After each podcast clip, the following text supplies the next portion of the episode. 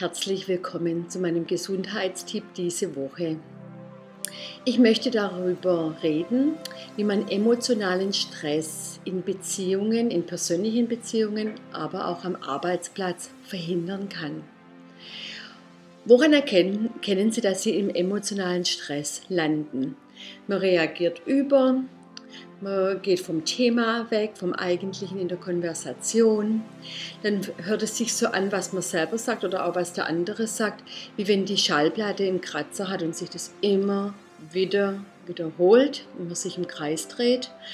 Auch dass man dann Vergangenheitssachen mit einbaut und solche Worte wählt wie du hast mir nie zugehört, ich habe immer nur das und das von dir gehört oder erlebt, ähm, ist ein Zeichen dafür, dann, dass das eigentlich keinen Sinn mehr macht, worüber man redet, weil das von dem ursprünglichen Inhalt total weggeht.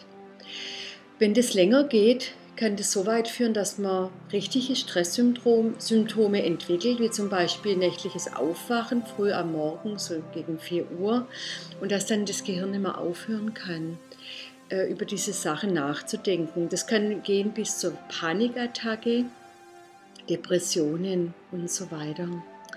So, was ist da passiert? Folgendes. Und zwar aus der Gehirnforschung wissen wir, dass unser Gehirn in solchen Situationen ganz bestimmte Ordner öffnet. Also unser Gehirn ist wie so ein Computer, wo ganz viele Ordner und Mappen abgespeichert sind.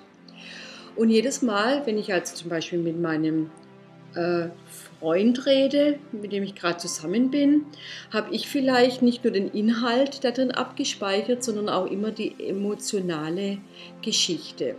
Lass uns mal sagen, der Freund frustriert mich.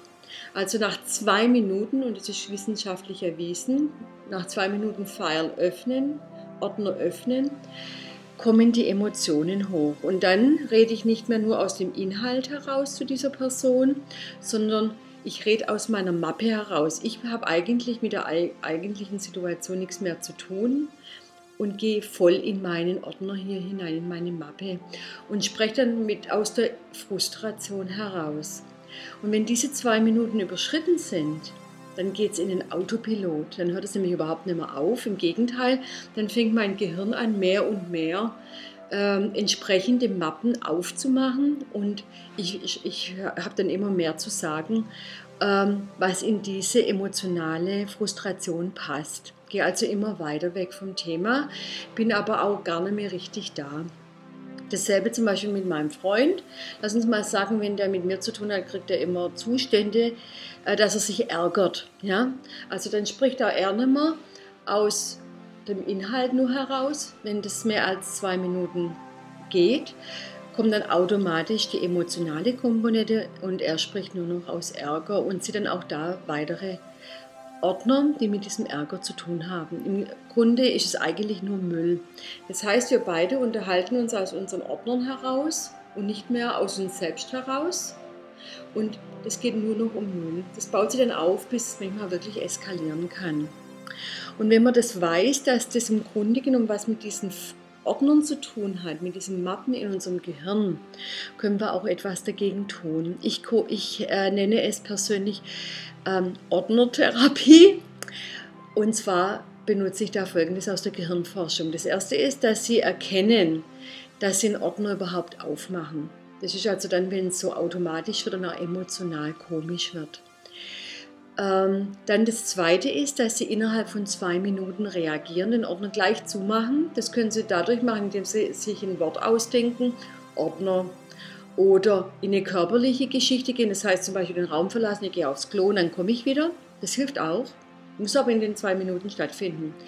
Und dass ich genug positive andere Ordner produziere in Bezug auf diese Person. Weil wenn ich einen Block habe in der Kommunikation, ist normalerweise immer so ein Ordner da bei mir und aber auch bei dem anderen. Und das kann man verhindern, dass sich das aufbaut und eskaliert und dann gar nicht mehr möglich ist, da Lösungen zu finden.